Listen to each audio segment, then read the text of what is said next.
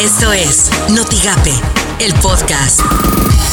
La mañanera. Entonces, ni la salud ni la educación son privilegios, son derechos que tienen los ciudadanos, que tiene todo el pueblo. Estén o no estén adheridos sus presupuestos de salud, sin eh, ninguna condición. Eh, no hay protección, no hay acuerdo con las organizaciones criminales. Nosotros no establecemos relaciones de complicidad con nadie, no hay acuerdo, no hay pacto, no es como lo hacían antes. Esto suena en Luis Cárdenas, Noticias MBS. Información internacional rápidamente. China confirma que el nuevo tipo de coronavirus que ha provocado un brote de neumonía en este país ha estado transmitiéndose por contacto directo entre humanos. Hasta el momento ha provocado la muerte de cuatro personas, sin embargo se registran más de 200 casos. La OMS va a determinar mañana, no hoy, perdón, el día de mañana determinará si el actual brote constituye o no una emergencia internacional.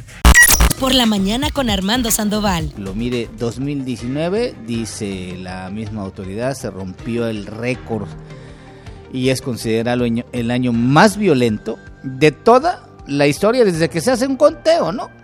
Digo, pues antes no, no se hacía, pero más o menos de 10 años para acá se viene eh, marcando la estadística y este año 2019, el que acabamos de pasar, es el más violento o ha sido el más violento, más muertos, más homicidios, más feminicidios, vaya, más todo en cuanto a delincuencia. Estas son las portadas.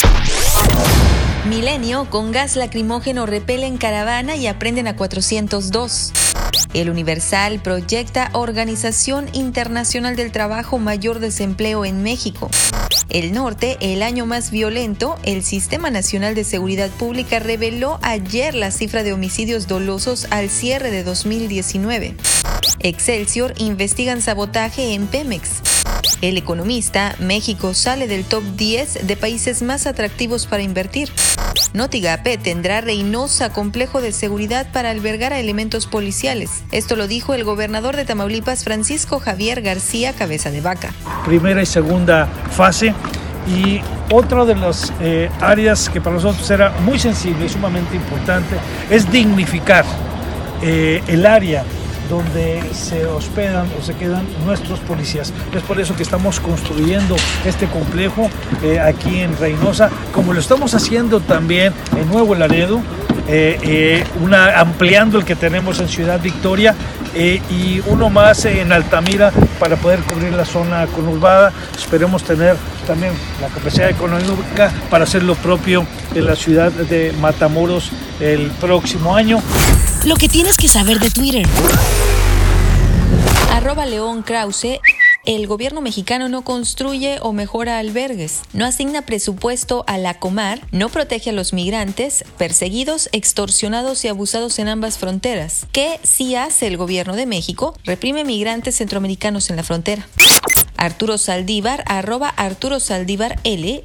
Niñas y niños son las víctimas más invisibles de la violencia. Son asesinados, desaparecidos, reclutados por el crimen, esclavizados, desplazados. Sufren daños profundos a su salud mental. Sin embargo, arroba sin embargo MX, Genaro García Luna se reunía con Carlos Salinas, asegura periodista Anabel Hernández. Esto fue Notigape, el podcast.